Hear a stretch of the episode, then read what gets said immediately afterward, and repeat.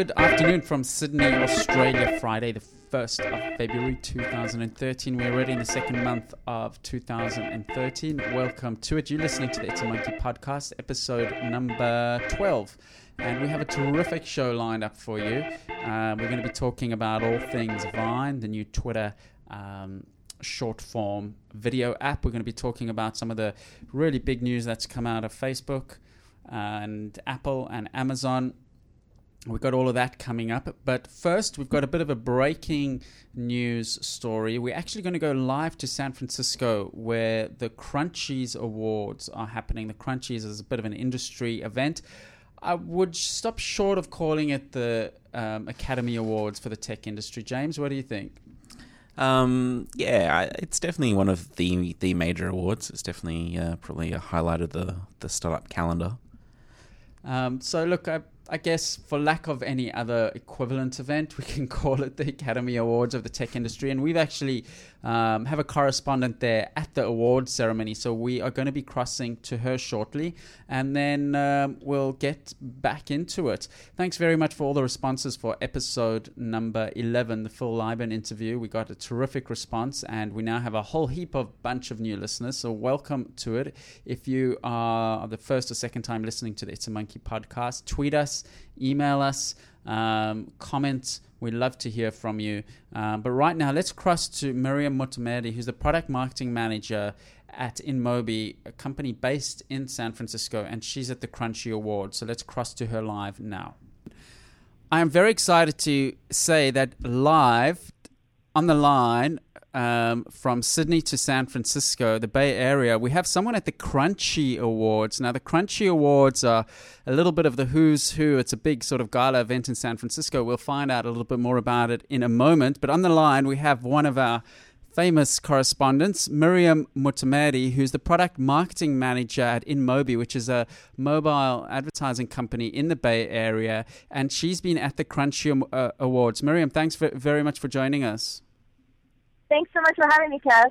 So t- tell us very briefly, what are the Crunchies about first? So the the Crunchies are technology and innovation awards that are annual. This is the this is the sixth annual Crunchies. It's um, usually sponsored by Yahoo. Uh, also this year by GigaOM, TechCrunch, of course, is you know the main sponsor, and uh, VentureBeat. And it's usually in San Francisco. Right now, I'm at the Davies Symphony Hall in downtown San Francisco. It's very lovely. And I've been following my tweet stream, and all the, the big names are there. I saw um, some of the Twitter investors, George Zachary, who's a very famous VC. He's there. I saw um, Marissa Mayer's there. Tell us a little bit about the vibe and and and who who have you spotted so far? Well, actually, yeah, everybody's here. So Marissa Mayer kicked it off. She's wearing a lovely dress, and she actually it was just really funny to see. She, you know, uh, just had great earnings and everybody was surprised and happy. And so during her introduction, she sort of pitched for more engineers, designers, and product managers. So that was kind of funny.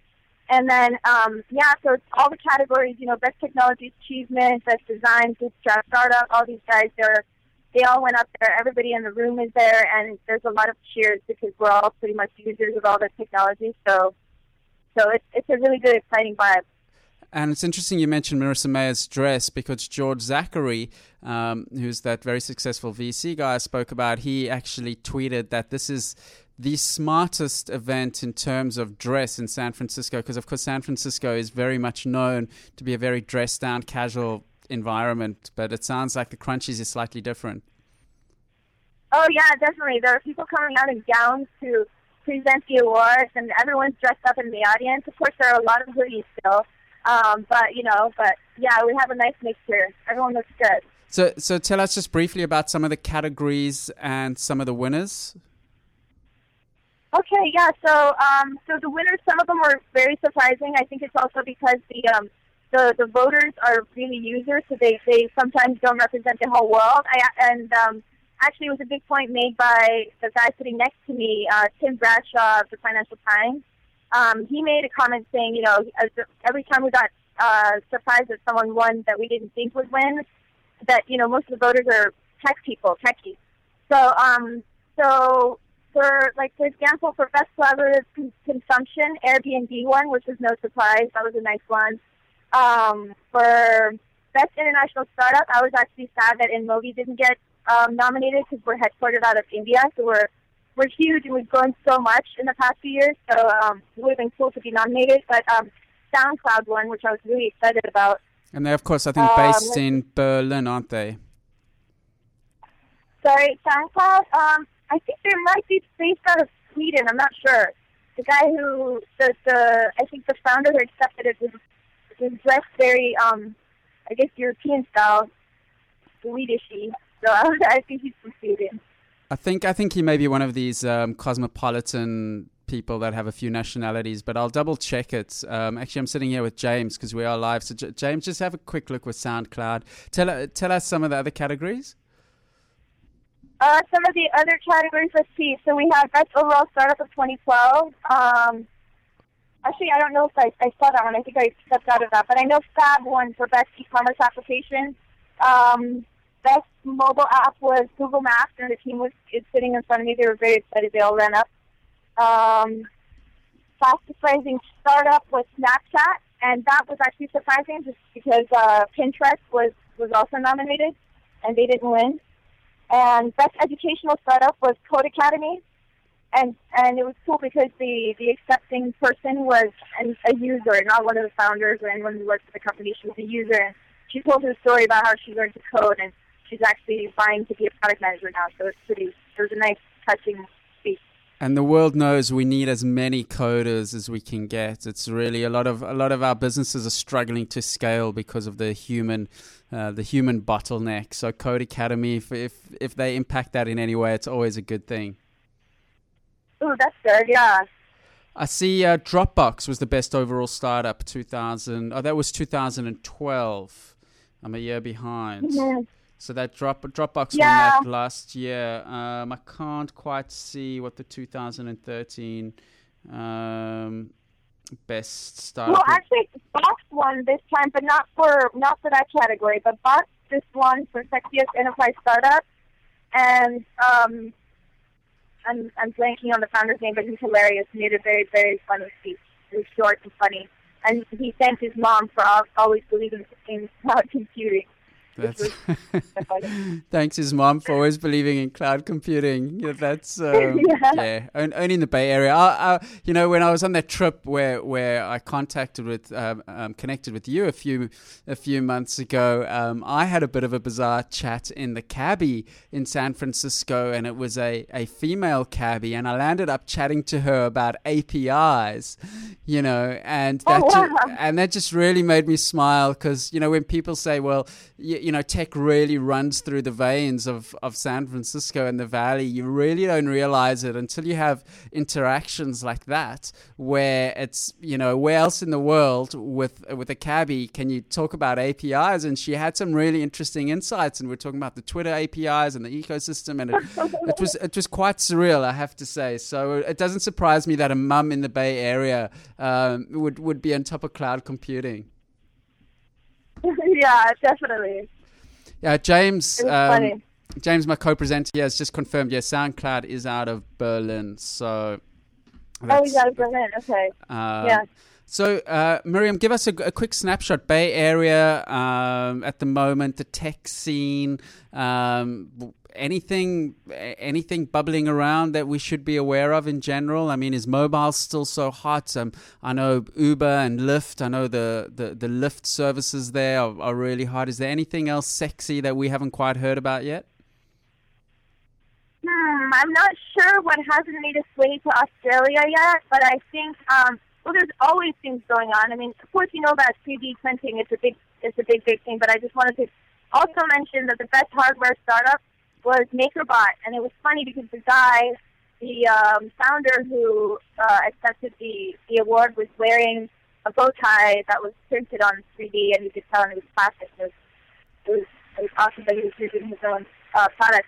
But um, in terms of what's happening, there's always something happening here. So everyone has some sort of side gig happening. There are people inventing things. Everywhere you go, like you said, the cabbie will talk to you about an API. Um, yeah, I got a rag here from one of these share economy types. Um, I guess I could give them a shout out from Lyft. They're pretty awesome, and they're they're spreading all over. They're actually, I think they're opening up like 16 more uh, cities or something this year. So that's spreading. And the good thing is, I mean, I'm from Los Angeles, so I've been in the Bay Area six months. I've been really entrenched in, in technology for the past eight years or so out of LA. But being here, I mean, most of my conversations uh, revolve around apps and APIs and mobile, and it's not necessarily because uh, I'm at work. I mean, just it just happens. You talk about that at coffee shops, restaurants, and things. So it's nice to be in that vibe. And a lot of things are happening and spreading to other cities as well. So lately, I've been seeing a lot of people moving down from Seattle. Just randomly meeting people from Seattle who have startups here. Also, another startup that I just met recently that I really, really like is Zaarly, Z-A-A-R-L-Y. They're awesome. Check them out. Hopefully, they'll spread to Australia too. We've actually had Uber that have started in Australia. We've had Braintree that have started in Australia. Um, Twitter are opening an office in Australia. Rumor has it they are on the hunt for CEO of Twitter Australia. So um, we may be a, a, a, long way away, but uh, but uh, we're bubbling around here as well. Oh, good. That's so good to know. Well, uh, Miriam, who's uh, the product marketing manager of InMobi, I really appreciate joining us live on the It's a Monkey podcast. Maybe we'll we'll cross to you if you land up at anywhere else interesting. It's nice to get a little bit of the, the injection of the energy from uh, the Bay Area. Oh, definitely, yeah. Thank you so much for having me on. I listen to your podcast. It's very interesting. So Th- thank you. Thanks, Miriam. Enjoy the rest of the night. Okay. Bye bye. The It's a Monkey podcast is brought to you by ManageFlitter. With ManageFlitter, you can easily find out who isn't following you back, find new people to follow, track keywords on Twitter, and schedule tweets for the most appropriate times.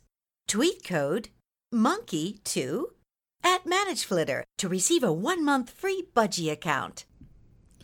So, James, these awards are nights. I mean, we've both been to TechCrunch numerous times, and uh, they, they, they they can get quite uh, quite a nice quite a nice uh, pioneering and exciting atmosphere.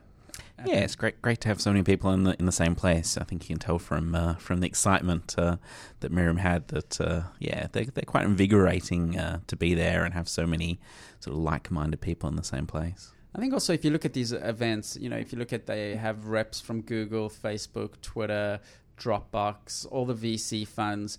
If if you look at the, impact on the world um, in terms of at least technology and web technology, it's it's pretty much a concentrated group of people that are having a massive net effect in the world.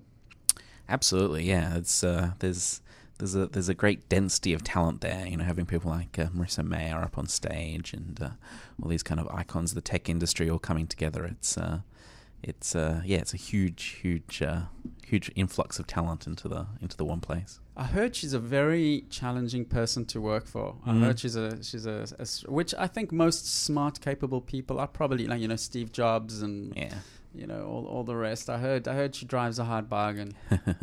Strong personality. yeah, absolutely. Um, speaking of impact, some some Facebook numbers that came out this week. Um, of course, it was um, you know some of their earnings calls, etc. And they've they've released some numbers, and they continue they continue to astound. Um, 618 million people a day using the network. Wow, 680 million a day. I, th- I believe that's about 10% of the world's population using Facebook every day. Yeah, it's incredible. If you in in the breakdown, it's actually fairly evenly spread between sort of US, uh, in Canada, Europe, Asia, and then the rest of the world into into one big uh, one big slot. I mean, there's obviously not a uh, obviously uh, China and um, some other elements of the larger population centers probably a bit underrepresented on yeah. on Facebook, but it's still a fairly even. Like it's not uh, it's not as US dominated as as I suspect uh, you know t- Twitter is and a lot of the other major social networks. Well, I think these days, I mean, even even Google, I think about fifty percent of their revenue is US, fifty percent rest of the world. Yeah, I mean, yeah. you know, the the US still makes up a rest of the world equivalent. Um, but yeah, look, I mean, those numbers are astounding. I mean, uh, you know, at, at, at ManageFlitter, we're very proud that we have, you know, heading on to 1.5 million users. I think it's about 1.3 million in total. I mean, they having 600 million a day. So, you know, it, it's I, I think it's very easy for people to just get lost in the significance Mm. of that, but it is incredibly significant that there is a technology network, uh, um, you know, that that has that penetration. I'd be interested to know how many people make a phone call every day. Yeah, whether it's Um, higher or lower than that number, Mm. or well, competitive with. Hmm. um, on the number of people that watch TV every day. It would be, it, but in terms of the speed of penetration, I mean, Facebook. Actually, this month, I believe. Do you know how old Facebook is? No. This month, it's their birthday this month. Apparently, yeah. How old is it? Guess. Uh, oh, gee, must be must be quite a while now. Eight years, maybe. Close nine. Oh, It's okay. wow. Facebook's ninth birthday this year. Wow. Yeah. I mean, it doesn't doesn't really seem that long until you think about it. Like, because it definitely had all those years in in relative obscurity. I think because it was you know it had a good three years before it even started sort of getting on anybody's radar. I Mm. think so.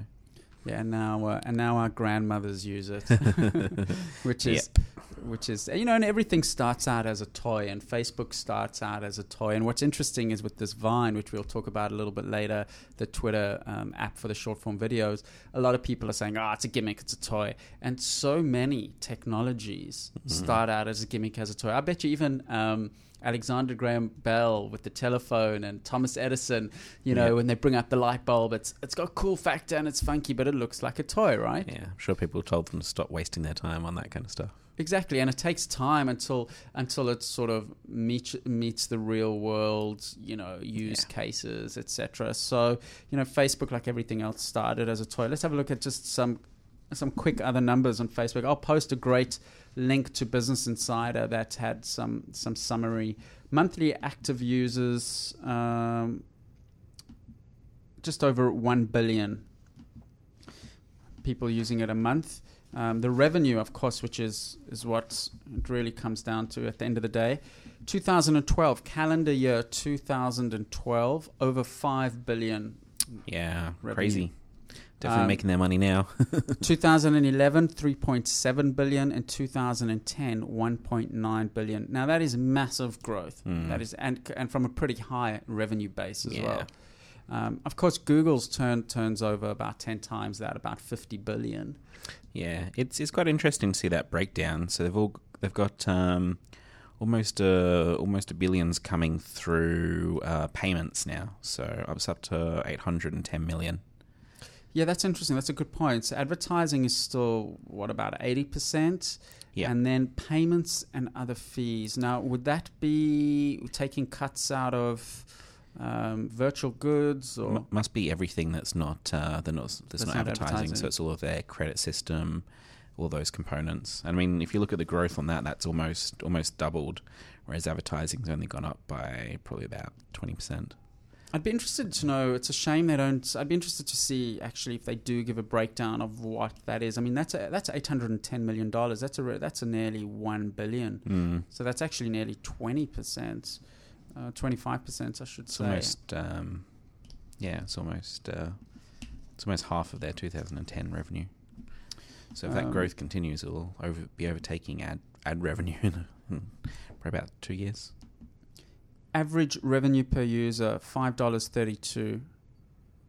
I don't know if that's per month or per year. I'd say it's per year. per year. Five dollars thirty-two per user per year. So once things get to scale, you only need a tiny fraction of revenue per user. Well, Google's revenue is thirty dollars per user per year. That's pretty high Yeah, for yeah. such a such a massive user base. Um, expenses. Let's have a look at that. Let's see. There was some other. Yeah, capital investments were quite interesting as well. They've spent 1.2 billion on property and equipment. Now, I would imagine most of that is actually equipment, servers, and data Mm, centers. building out their yeah infrastructure. um, so so that's quite a chunk as well, 1.2 billion. Headcount was interesting as well. They've gone from 3,200 in 2011 to 4,619 in 2012. And in 2009, they only had 1,218. Hmm. But even but even at you know 4,619, It's still pretty tiny. It's tiny. I mean, if you think about something that's used by 10% of the population every day, Mm. you know, I know some insurance companies, like in countries like South Africa, that have staff of 100, 200,000 people Yeah. that you wouldn't have even heard of, you know, that they, they the, the scale and leverage of technology is just, yeah, definitely. it's just I mean, incredible. I think Google's like is it hundred thousand or something? Yeah, I It's think pretty pretty big now. Yeah, it's pretty big now. I mean, Apple's probably in the same sort of ballpark. So for under five thousand is definitely definitely a tiny company considering the impact it has.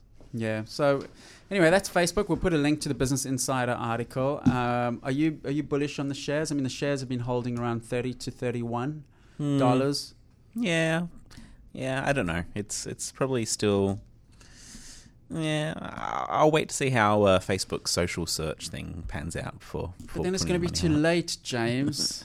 You just got to keep paying attention. So you sort of you still got to be the first one to know if it's going well or not. I'm still bullish. I've still got I've got a few shares just to just Yeah. to play with it, but I, I got in at twenty-seven dollars, Okay. so I'm I'm a little bit ahead, but yeah. but I'm I'm bullish. What, what did it What did it launch it again? Thirty-seven, Okay. but it came Getting all the way down to 20, 21, I Yeah. think. Yeah. So it's getting back up there. It's um, yeah, it's creeping back up there. Talking stock as well. Amazon and Apple also came out with their earnings. Now there was a really interesting phenomenon, um, and this is the stock market for you, particularly you know the the Valley and Nasdaq, etc. Um, Amazon reported earnings. You know, profits was down and their stock spiked up, and Apple reported record record earnings and their stock came down. That's a bit of a, a bit of a crazy situation. bit of a crazy situation, but I think it also shows that the markets are actually more intelligent than you know. People always say the markets are short term and they, you know, they're irrational and and things like that. But it might actually be representative that the markets are actually understanding the Mm. bigger picture around what's going on with these two stocks. And I mean, let's let's drill down quickly into these two stocks. Um, I mean, Apple, of course, had a very charismatic leader, which is good in one sense because it differentiates and that leader adds so much value. But it's bad because there's a lot of risk in one person, and unfortunately, Steve Jobs died from so from that perspective alone. Um, but Apple's also in the game of gadgets, and it's also in the game of hardware Hmm. And to keep innovating in gadgets and hardware, you know, it's a very cyclical. I mean, there's a lot of talk that they they end at the end of a cycle. I mean, what do you think? Yeah, I mean, I, I definitely agree with that. They're going to have to have to bring out something new to compete. Um, I mean, if you look at the Android sales, they're definitely losing that market share pretty rapidly. So they definitely are losing uh, relevance. You know, you just have to look at the sales figures. So um, yeah, def- definitely, definitely a lot of risk there. I think you know the hardware game. I've al- I've always been amazed that Apple have pulled off the hardware game because to the supply chain involved in that alone is just you know a, a crazy animal. I mean, it it means that there's higher barriers to entry and there's a lot more points of innovation, but it also means that that you're exposed in all sorts of crazy ways. Yeah, absolutely. Yeah, it's very, very competitive, and it's very hard to hard to maintain a position. Um, Amazon, on the other hand, it's interesting to look at Amazon and why they, um, you know, they spiked. Of course, they got the cloud computing side of things, which a lot of people are saying is just the early days. Mm. Yeah, um, yeah. I think I think that's probably where a lot of the, the trust in, in Amazon comes from. Um, I, I- mean, they're definitely building up uh, the infrastructure for the web in many ways. So many services are built on top of what they've built, and uh, not only do they do they own a lot of the online retail, they own a lot of uh, they- they're invested in many many other other services. The the success of other services, uh, many other web services, drives their own success. Um, I mean, even even our products, some of our products are put on their services, and obviously, the more successful our products become, the more we're going to pay Amazon to to uh, to, to run them. So, um, yeah, if if the web continues to be successful, then then Amazon's got a lot of long term growth. And e-commerce, especially if you've got a branded e-commerce store like Amazon, it's not cyclical in the same way that the gadgets are cyclical. I mean, people are always going to buy online, and they've got a massive base of a diversity of products. You know, Apple has been quite remarkable in how they've extracted so much profit just from so few products. Yeah, absolutely. Yeah. So Amazon's positioned that way there. Amazon's also has a very low profit margin, but it's increasing. Whereas Ama- whereas Apple has traditionally have a very high margin. Mm. That's been coming down. Yeah, as more competitors come on. Yeah. It's more competitive. So they, it's it's really interesting. Um, it's really interesting to sort of compare the two stocks um, on that side of things. So, um, be interesting. I don't own any of those stocks. Um, I've never I've never been keen on owning Apple stock. It's just it's just always seemed like like a risky cultish sort of stock to me. I've just never been never Mm. been bullish on that stock. Yeah, and it's it's always been so high as well that it's so it's so hard to justify it. Something like Amazon, I would definitely I'd be much more willing to put money on than than Apple at this point. And I think particularly we understand the cloud and we understand the, the, the significant impact. Um, a lot of my friends, particularly in the States, that have bought Apple stock, a lot of them have bought it because they just love their products, Mm. which can be a bit of a trap. Yeah, not necessarily a great great reason to buy buy stock in the company. no, not necessarily a great reason. So it'll be interesting to follow um, these stocks and to see to see what's going on. So as always, interesting times in our industry. You're listening to Kevin Garber and James Peter on the It's a Monkey podcast. Um, please tweet us, email us, comment. Um, coming up, we're going to be talking with the content marketing manager of Vine, and we'll be talking. Uh, sorry, um, the content marketing manager of MarketingProfs, um, who's also the co-founder of ClickZ.com. And we're going to be talking with her um, about Vine, and I will just pull up um, my notes. Um, James, you got an iPhone. Vine's only been released for iPhone. Have Mhm. you have you had a play with it yet? Yeah, I have had a play with it. Um, just uh, just last Friday, I think it was when we down at the down at the pub. I had a quick put put together a quick uh, Vine video, and yeah, it's kind of kind of an interesting experience.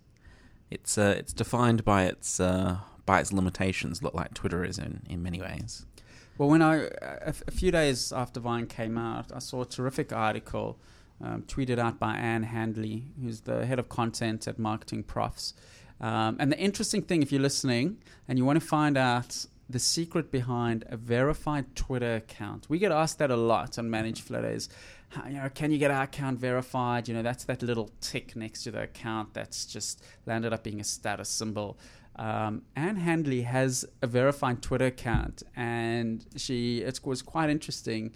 Um, I won't give much away, but I spoke to her a couple of days ago. She'll reveal how it actually happened that she got a verified Twitter account. So um, let's. Um, we're going to go to a short break, and when we come back, we're going to be talking to Ann um, about Vine. So uh, stay with us on It's a Monkey podcast.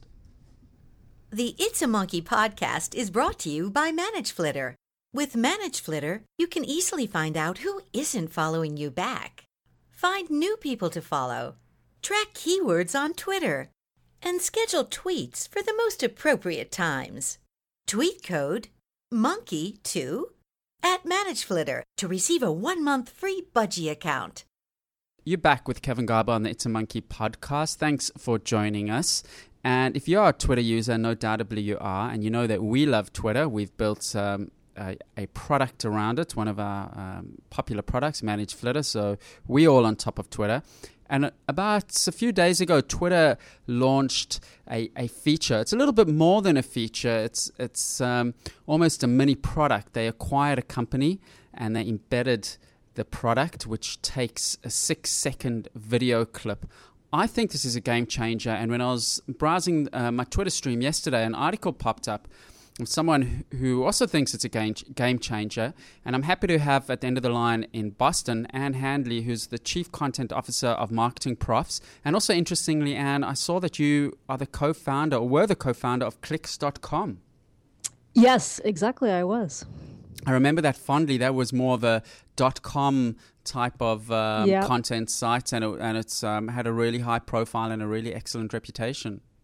Yeah, actually, I mean, uh, it was we founded it in 1997. I was the co-founder, and you know, back in the day, uh, so over a decade ago now, I can hardly believe that as I say it, but um, it was one of the first channels for online marketing news. You know, so this is back in an age when a website was no more than a brochure. So, yeah, it was um, it was a good time, and it was definitely part of that whole dot com later became dot bomb um, era. But uh, but it was it was a fun business and a, and a good time. I remember that site fondly. Let's get on to Twitter and Vine. You published a really interesting article yesterday. I see um, you believe it's a game changer too. Yeah, I totally do. Um, you know, as I, I, mentioned yesterday, I wrote a book about content marketing called Content Rules. So, as part of my job and, and kind of as part of my DNA, I'm always looking for really great platforms, really great tools that help brands create content. Um, and when I saw Vine yesterday, I, I downloaded onto my phone, I tried it out, and, you know, at first I was like, this is interesting. But then after a few minutes, I was like, wow, you know, this is really interesting. So, you know, to me, I started to get a little excited, you know, like I, like I do about, um, I'm, I'm nerdy enough to get excited about content creation tools, you know, and, and this for me, I was just like, it was a total wow. And the interesting point you made in your article that you aren't really a techie. I mean, I'm a quasi wannabe techie, so I get mm-hmm. excited mm-hmm. by tech stuff. But I got excited by it too. Now, as a, as a non techie and a content content person, why do you feel that Vine is a game changer for Twitter? Yeah, well, I mean, I think because what it does is, and I wrote about this um, at uh, MarketingProfs yesterday, was because it, it puts the magic wands into the hands of muggles. You know, if you're a Harry Potter fan, you'll you'll um, you'll recognize that analogy. But essentially, what I mean is, it allows anybody to create uh, you know, a, a, neat little video. Um, and the problem that it solves is that, you know, video is hard, right? right? There are a lot of steps to creating a great video. Um, you know, you have to take a, you know, 100 minutes to get a, a, solid minute and a half of good footage. I mean, that's, you know, that's an exaggeration, but you know what I'm saying? It's hard to do. Um, and so I think what Vine does is it solves that problem of condensing all of those steps into very few steps. You can shoot it and edit it essentially, you know, in, in one in one quick take um, and then publish it and share it. And so I think it's really interesting because I think it challenges us as brands to really start thinking, you know, visually in in that really super short video format. So I, I think it's tremendous. I think it's really interesting. Is it fair to say that it's you know it's going to be the Instagram of video? Um, I do actually. Yeah, I mean, I, I do think it's the Instagram of video, but I, I think what Instagram and Vine have in common you know, I, I, actually I had a conversation today on Instagram of all places where somebody said, "Well, it's not the same as Instagram at all," and it's like, no, it's not the same because Instagram is photos and Vine is videos. But you know what that what Instagram did for photos, I think Vine will do for videos, um, in the sense that you know, like I said, it makes it super easy to to um, to create something that's interesting that kind of borders on art, if you will. Um, it's very intuitive in its design, which I'm sure you, as a as a tech guy, could appreciate even more so than, than I can. Um, and, I, and as I, I wrote about yesterday, you know, it's kind of dumb brilliant in its constraints. In other words, it gives everybody the same tools. So if J.J. Abrams, you know, the, was on a great, you know, amazing director producer, if he was on Vine, he'd have the same tools that I do. Now, what he could create from those tools is probably inherently better and richer and more engaging. But that said, you know, we all start in the same place. So I think it it gives everybody a leg up in, in creating some stuff that's potentially really interesting. Do you think that Twitter will eventually uh, embed some Instagram type features to create treatments and uh, effects and editing and to be able to sort of, you, you know, be a bit more creative with the six seconds? Yeah, yeah. I mean, I think so. Absolutely. I mean, even even as up on Vine as I am, I still think that there are pieces of it that are are kind of broken. You know, that don't function as well as they could. Um, for example, you can't take a selfie. You know, you can't do a, a self video because you can't use the the um, the self facing camera on it. I don't know why. Right. That doesn't make any sense to me. Um, the fact that you can't put filters on it, I think that could be a really fun feature that they could eventually add. Um, you can't really uh, you can't really do a whole lot other than you know it's it's almost primitive, I think, in what it offers right now. But you can see that either there would be additional apps that would crop up, or you know, a- additional features that Twitter would even you know, imbue into the tool itself. Um, you know, much like we've seen with Instagram, right? I mean, essentially, when it came out, it had lots of problems, um, and eventually, it, it kind of worked its way out into something that's been really, you know, fun to play with, and it's been an evolution. And I think we'll see that same with Vine. Um, and then, you know, of course, there's been the porn problem too, and I think they really need to get their their arms around that too before before um, people will adopt it widely. But I mean, I, I, think it's there. I think all the pieces are there. They just need to improve them. So it sounds like you're a big Instagram user. Let me ask you a question. Have you used Yeah. Twitter's new filters, photo Uh, filters? Yeah, yeah, a little bit. I mean, I'm, I'm, uh, I am, I, I love Instagram. I think it's another example. Like, like I said, I mean, when I joined Instagram two years ago, I was excited about that, just the same way that I'm excited about Vine now. You know, two years later, and there hasn't been a whole lot of other content creation tools in the middle that I've had, you know, had the same level of excitement toward. Um, but yeah, I mean, I've used Twitter's uh, photography filters a little bit. I mean, not so much. Um, I mean, a I haven't- I haven't- pretty. I haven't used them once, which um, Yeah. know, I, I, I either I either Instagram it or I just plain Twitter photo it. I haven't sort of managed to just you know find that middle ground. I don't know if anyone has. I'd be interested to know if there are any stats out there, but I haven't. It, it doesn't seem to be um, that popular. Yeah, I mean, to me, that they seem kind of gratuitous. You know, I mean, one of the things that I think is the hallmark of any good, you know, mobile tool or, or content creation tool or filter or anything like that is that um, you know they they offer clear utility and. The, the Twitter thing just seems, um, you know, adding a filter to a Twitter photo seems, you know, at, at best gimmicky and um, and at worst just kind of pointless. You know, I just, uh, I mean, it's fun for a moment or two. I did experiment with it, but it's it's nothing I use regularly. Of course, the whole Vine thing comes from a different angle. Instagram, um, you know, builds up its social graph immediately around the photos. Where Vine, because Twitter's a relatively mature social network, the social graph is already in place, so to speak. Yeah, yeah, that's absolutely true. Although there's also some just, you know, you can just within the Vine interface itself, you know, within the app itself, there's also lots of fun sharing going on. Um, so I think, you know, there's the potential to have this kind of parallel universe, if you will.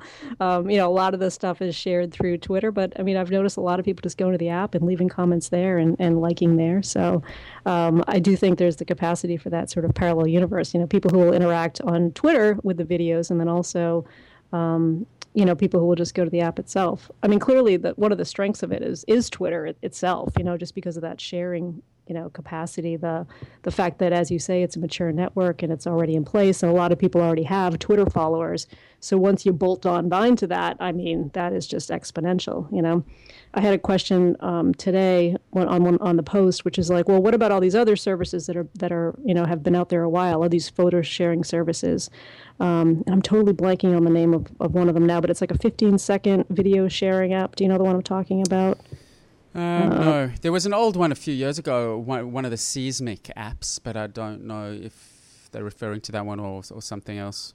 Oh, there- Yeah. I think I think there might be one that's popular with um, the teens, etc. Oh, yeah, actually, that- Tout. What I was thinking about Tout. So that's like it's basically similar to Vine in the sense that um, you know you can you can share photos and, and I'm sorry share videos easily, but it's a 15 second format versus Vine's six second format. Right. Um, so somebody was saying, well, you know, how is it that much different? And I mean, you know, like as you just pointed to, the difference is Twitter, right? I mean, the fact that there is this huge network that's already built, you know, bolted on to, to Vine. I mean, unless Tout does something incredible as a as a game changer for them, I mean, I just don't see how any of those services can compete right now. Absolutely, and I think that's why um, Jack Dorsey apparently was was pretty upset when he, he couldn't buy Instagram.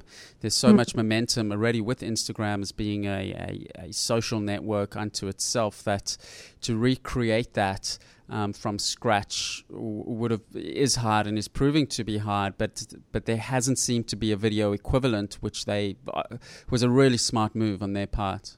Yeah, yeah, I couldn't agree more. I mean, believe me, I was heartbroken when Facebook brought Inst- bought Instagram. You know, it's like, like you know, it was like your your best friend is marrying that jerk. You know, that's how it felt to me. Look, I think So- uh, everyone's got its price, and for one billion dollars, you can almost you can almost forgive them. Oh no, I totally I don't blame them at all, but still there was something that felt a little bit uh, heartbreaking about it for for me and for a lot of other users. So um, you know, I'm really happy to to see. I mean, Twitter is just a network that I mean I've I've been on there for five years. I, I love Twitter. I think it's just a, a fantastic network, a fantastic like social platform, um, and you know similar to Vine, similar to Instagram, very flexible you know you can sort of do with it um, what what you want and um, and it's you know we've seen people do all kinds of things on there right i mean from all, all kinds of really creative uses of it. And so um, that's another another reason why I'm really bullish on Vine and Instagram. Um, is just the way that it allows you to to sort of adapt it to you know however you want to use it. You know. What, what do you think about the sort of API wars in the sense of you know Instagram and Twitter not playing li- uh, nicely? I was a bit disappointed by that. There's been this whole promise of Web 2.0, which was essentially about mashups and everyone being open, and I, I sort of have the feeling that everyone loses out, including Twitter and Instagram, by by locking down their ecosystems.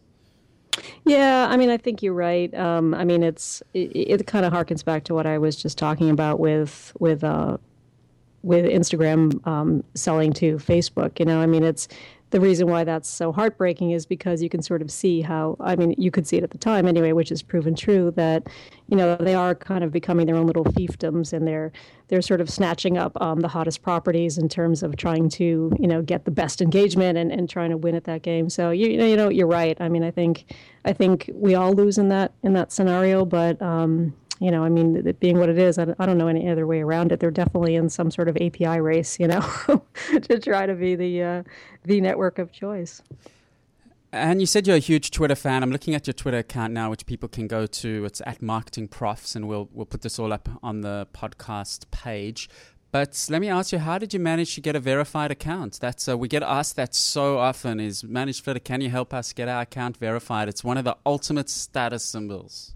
Is it really? That's it is. so funny. It is among certain groups. It's it's they would do anything to get the verified account.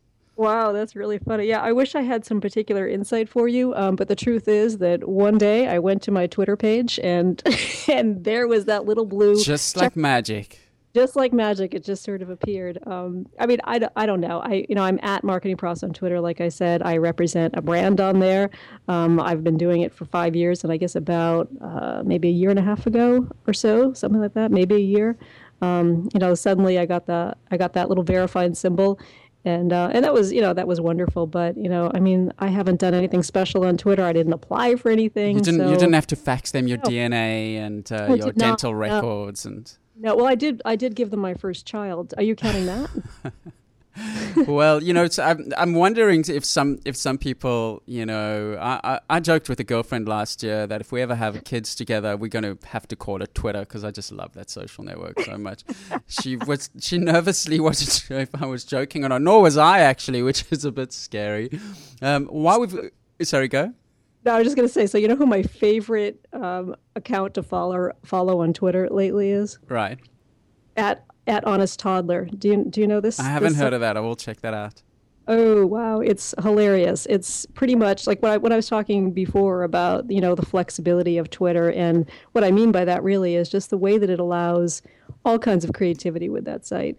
Um, so you can have broad application there in the sense that you can make of that platform whatever you want. And so in this situation, um, or this particular case, we've got this account called at honest toddler and it's it's done anonymously and it's this anonymous little toddler seems like he or she is about two years old and he's just tweeting his side of the story, you know. so, so it's really hilarious, you know, whether you've, uh, you know, whether you have a toddler or if you've ever been one, you will find it really hilarious. So it's great stuff. Do you find you still have chats with people explaining why Twitter is so fantastic? I still have these chats regularly with people that going, oh, I don't see the point in Twitter. I don't like Twitter. Twitter's a waste of time. Why do you love Twitter so much? Um, do you still have those conversations? Yeah, yeah. I mean, I do. Um, I have them with with brands all the time, but frankly, you know, I have them with people in my family too. You know, so. yeah, the, the, the, definitely at the family events. That's and um, I've just looked up Phil Libin's Twitter account we had on the the podcast last week, who's the CEO of Evernote, and his account is not verified. So the founder and CEO of Evernote is not verified. So um, there, you, there you go, Ann. Wow, that's really interesting. So a, a really cool thing happened yesterday on Vine, actually. So uh, last night I was I was you know checking into, into my account and I got a notification that um, Sir Paul McCartney is now following you on Vine. And I was like, what? You know, that's crazy. You know, Paul McCartney, ex Beatle, knight musician. Um, and so you I don't really his... get much bigger than that. And I was like, this cannot be true. But apparently it is true because he also cross posted his he's cross posting his vines to his uh, verified Twitter account. Speaking of uh, speaking of Twitter and verification, um, and so that was like really really awesome. So talking about feeling a disconnect between you know trying to explain to people the significance of Twitter. So I said to my family last night, you know, wow, you know, you cannot believe what happened. You know. Paul McCartney is following me on Vine, and they looked at me blankly, and, and they said either what's Vine? Or my youngest daughter says, who's Paul McCartney? that, that must make you feel a lot older than you are. yeah. I was like, I just felt so lonely in my existence at that moment, you know? and I know, I know we've only got a few minutes left, but I wanted to ask you quickly: Google Plus, do you use it, and your your uh, immediate thoughts on Google Plus? Yeah, that's funny that you should ask that question because I was I was just having a, a go around this week on on somebody's blog about that. Uh, Scott Stratten wrote a post on he's at UnMarketing. Um, you might know him, and he wrote a post about how Google Plus is ex- inflating their usage numbers basically, and it it devolved into or it evolved into a discussion about you know who uses Google Plus. Um, I'm not really a fan of Google Plus in terms of a social network, but you know what I what I hear, and I understand the rationale, is that it's not as much a social network as much as it is kind of the backbone of, of Google, you know, kind of a place where it becomes uh, their, their social layer in a way, you know, where they can kind of have all of their products, if you will, um, represented. So, you know, in that way, I, I understand it. But in terms of, you know, just a, a network, a place to interact, um, I'm, I'm not much of a fan you know, to me, it's it's kind of like a, a, poorly funded nursing home. You know, I show up there and there's a couple people who are like hanging out in the game room and like having a good time. But most people that is a very that's a very interesting analogy you're making. Most people are just sort of sitting around slack jawed. What are we doing here? What is this all about? You know, and, and so to me, that's that's what Google Plus is as a network again. We've got some interesting stats because we've got a feature where people can integrate their Google Plus into their Twitter account. And I actually checked it for the first time in, in a few months yesterday, and consistently, nearly every single month, on the public post side of things, so not on the closed post side of things, but on the public post side of things, the post per user has been dropping every single month, and that's based on a, on a pretty big sample size. I'll just pull it up now, but it's uh, based on thousands and thousands of people. So as a as a social network in the way that we understand it in a Facebook, Twitter, Instagram, it it definitely has not lived up to its promise. Although Google will probably say that wasn't the aim of it in the first place, um, which not sure if that was true or not, but uh, it does seem to be giving that, them a whole heap of demographics that that's useful to them.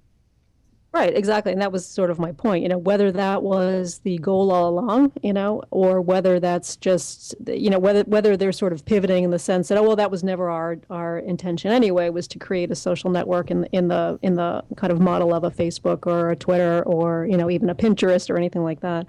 Um, although, I mean, I, I would argue that it probably was because they put a lot of features in there, like, for example, you know, upgrading their um, their visuals, you know, so that their their visual sharing um, that the, the ability to show photos and everything there was that much more dynamic, you know. So I mean, they they seem to be doing some things to attract users and, and give it more of a Facebook sharing kind of feel, you know, Facebook network kind of feel.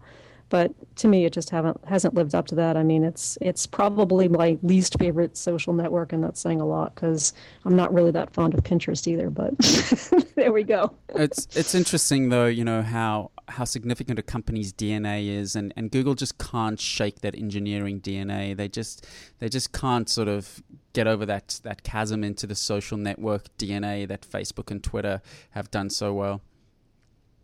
Yeah, yeah, I know, and it's funny because you know I, I, I, I wanted to like it. You know, I wanted to to like that network because I, I think it's really it's beautiful the way that you know it's integrated with my email, for example, and with YouTube and and everything else.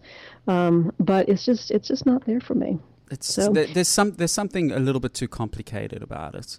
There's just there's just if I find it a little bit tricky to get my head around, it's um, you know I think I think the beauty of Twitter and Facebook is that non-technical people uh, love it very quickly.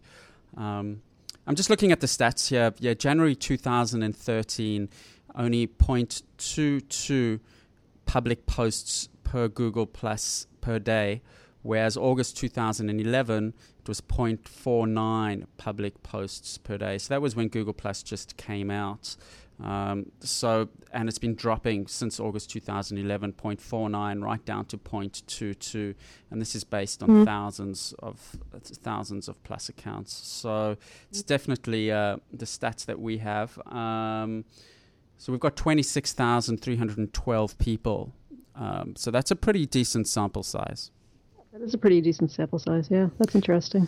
Ann, thank you very much for your time. Ann Handley, the Chief Content Officer of MarketingProfs. You can follow her at MarketingProfs. We'll put it up on the um, It's a Monkey page. I will be waiting to follow you on my Vine. I'm waiting for the Android version. I have had confirmation from one of the Twitter execs that they are working frantically on an Android version, so I'm waiting for that, and then we'll definitely Vine each other. Awesome. That's great. Yes. Well, Kevin, this was really, really fun. So thank you so much for having me. Appreciate your time. Hopefully, we'll talk to you again about something in the social media landscape. You bet. Thanks, Ann. Bye bye. All right. Talk soon. Bye. You're back with Kevin Garber and James Peter. Um, that was Ann Handley talking about Vine. I tend to agree with her that Vine is a game changer. Me too. yeah, it's it's great. I, I- I think it's I think it's really interesting. Just just the whole product experience is very it's very innovative in uh, in ways that we don't often see in a lot of new products these days. And I mean, Jeff Jarvis, who's who's a um, you know Twitter content guy, he he tweeted out something negative earlier today. I'll just I'll, about Vine, saying that you know ah they're just going to be as I'm paraphrasing, but just as meaningless and as annoying as animated gifs, and it's just a toy. And again, I think a lot of significant things start out being just a toy. Yeah, I mean, I think I think the major difference is um, is really in the is really in the is in the ability to curate that content and the actual content generation. Um, as um, as Ann says in in her article, um, it's really uh, you know a lot of existing traditional video video editing tools are really complex. They're very time consuming, whereas Vine has this incredibly simple process. It's just you know hold your hold your finger on the screen when you want to record no editing, has to be chronological. It's all those limitations that actually make the experience really simple and um, and innovative and easy to use. It's uh, it's really great, and I think that that ability to easily create content means that people will be creating content much more frequently than they would be. I mean, I if I wanted to go out and create a animated GIF of something, I've got to go record the video. I've got to, I've got to edit it. I've got to put it in the right format. I've got to find conversion tools. There's all kinds of steps in that process that really have a huge barrier to entry. Whereas uh, something like Vine really lowers that uh, so much further that you know that's that's really where the, the value comes from. Um, and of course, you've got the the sound integrated as well, so it gives you this very very unique experience that we haven't actually had uh, available before. Let me ask you a question. Why don't you use Instagram? I mean, I did used to use Instagram when it was new Right. and exciting. So maybe that's why I'm using Vine now because it's new and exciting. For I've got bored of it. But um, But I guess you, you're not a content creation kind of guy. no, I mean, I, I do. I mean, to be honest, I don't. I think I, I just don't post to social networks that much anymore. And if I do, I tend to do it as an afterthought. So I tend to take the pictures first, and then I think, Mm. oh, this would be nice to post. Whereas I think there's an element of you have to sort of come in expecting that that's what you're what you're going to do. So you, I might use Instagram if I already thought I was going to post it to Twitter or Facebook. Um, It's interesting the different because I'm a like a content guy. I'm like I, I think the opposite. hmm. I see something. I see a awesome sunset at the beach, and um, I don't think, "Wow, awesome sunset at the beach." I go, "Wow, I'm sure my Instagram friends would love to see that." So, you know, I I use Instagram. I probably post you know, about five a week, maybe ten a week on Instagram.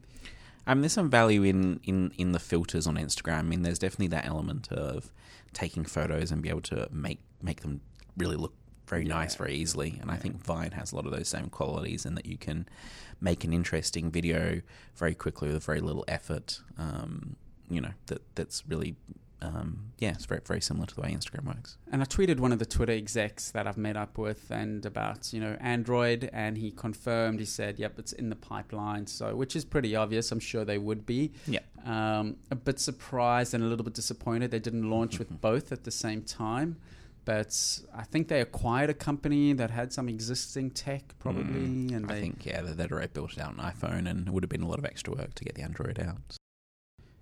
Yeah, well, look, um, I think we're going to be t- tell very shortly whether Vine is going to be successful or not, and bring a whole new bunch of those Twitter users in. Um, I mean, Twitter's some new stats came out. Twitter are now 280 million regular Mm. tweeters. They were 200 million, um, so they're heading towards a 300 million. That's still a long way off of Facebook's billion, Mm. but It's not bad considering the the length of time Twitter's been around. Still definitely on the same path.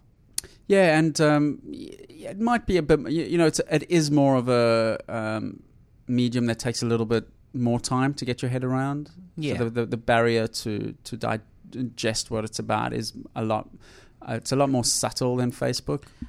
Uh, And the other thing is, I mean, Twitter, uh, Facebook's obviously a closed ecosystem, and you only get value out of it when you are a user. Whereas Twitter, you can actually, because it's public by default, you um, you get a lot of value out of it just by consuming the tweets. I mean, many more people see the content coming from Twitter potentially than they would from Facebook because you know it's just distributed everywhere, TV and uh, and uh, online and other websites. So Do you still have the conversations with people of like, why should I join Twitter, or what's Twitter about, or I'm not going to join Twitter because I'm not interested in um, knowing what people eat for lunch. Mm, not not particularly. I mean, I think a lot of people have probably made the decisions already whether they're going to join these social networks or not. I mean, I think most people I talk to know of Twitter and understand what it is, but um, yeah, no, I don't. Do you? I, I still have uh, not as many as I used to. I mean, Mm. around 2008, um, 2009, I would have a lot of those conversations. Every Mm. friend that would come into my apartment, it was sort of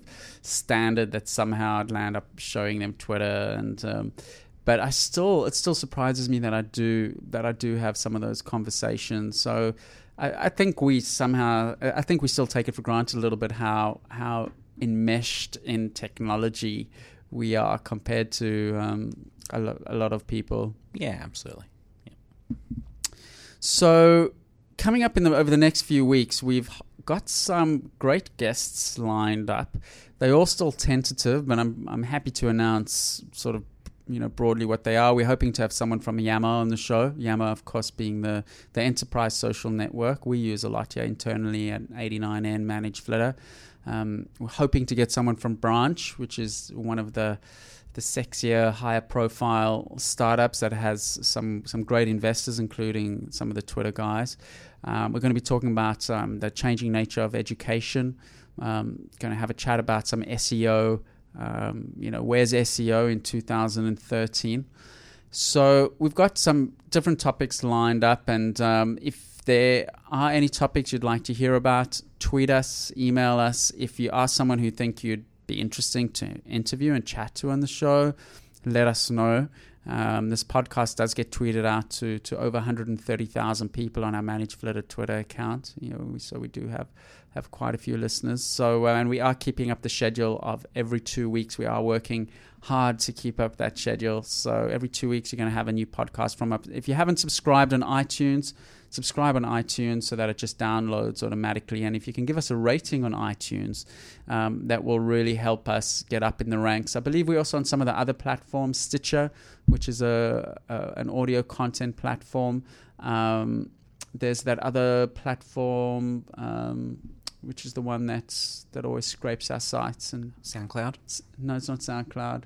Mm. Anyway, we, we, we're on a One few of of, the, y- you know, your favorite uh, content platform and um, stay in touch with us. So thanks for listening to episode 12 of the It's a Monkey podcast. And we'll be back in two weeks um, with a new episode. So uh, until next time, it's goodbye from myself, Kevin. And goodbye from me, James. Thanks for listening. Bye.